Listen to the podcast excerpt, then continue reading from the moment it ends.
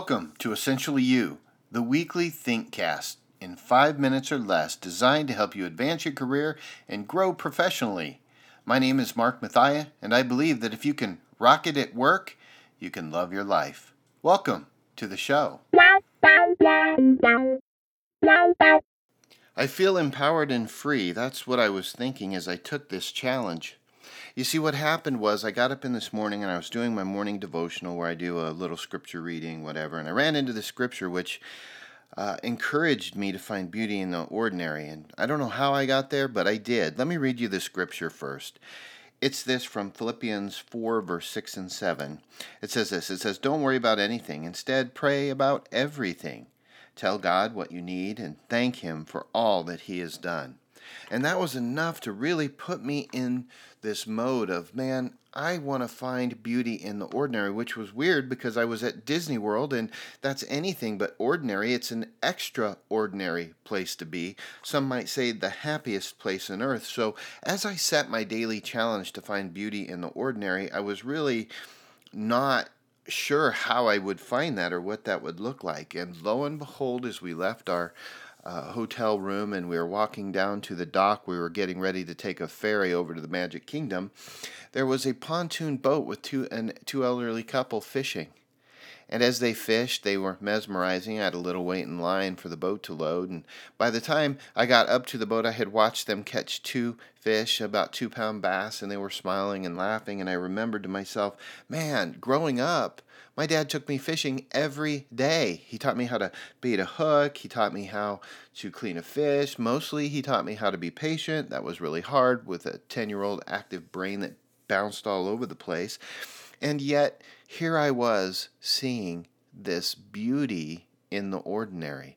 And it reminded me that I didn't go to Disney as a kid, but I had many moments of beauty with my father as we fished on the banks of the Grand Lake.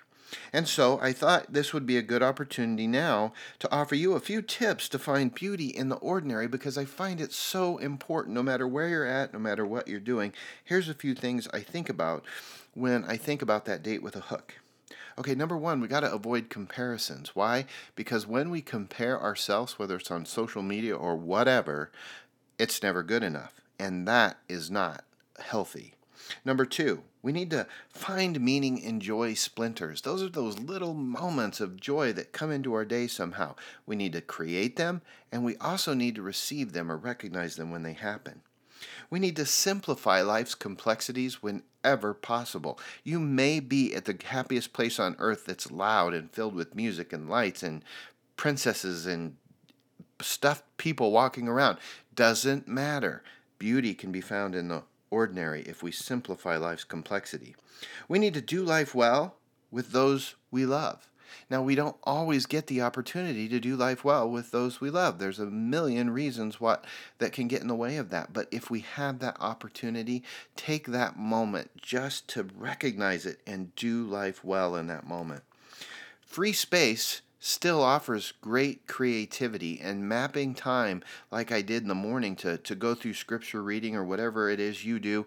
Um, that is really important. That free space offers greater creativity throughout the day. And finally this. I, I needed to learn to be grateful for my moments.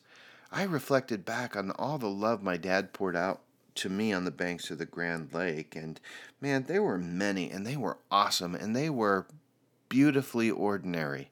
And so I know one thing for sure your moments may not always be the best moments, but they are your moments. And if you can recognize that, you are going to be set free to rock your work and to love your life.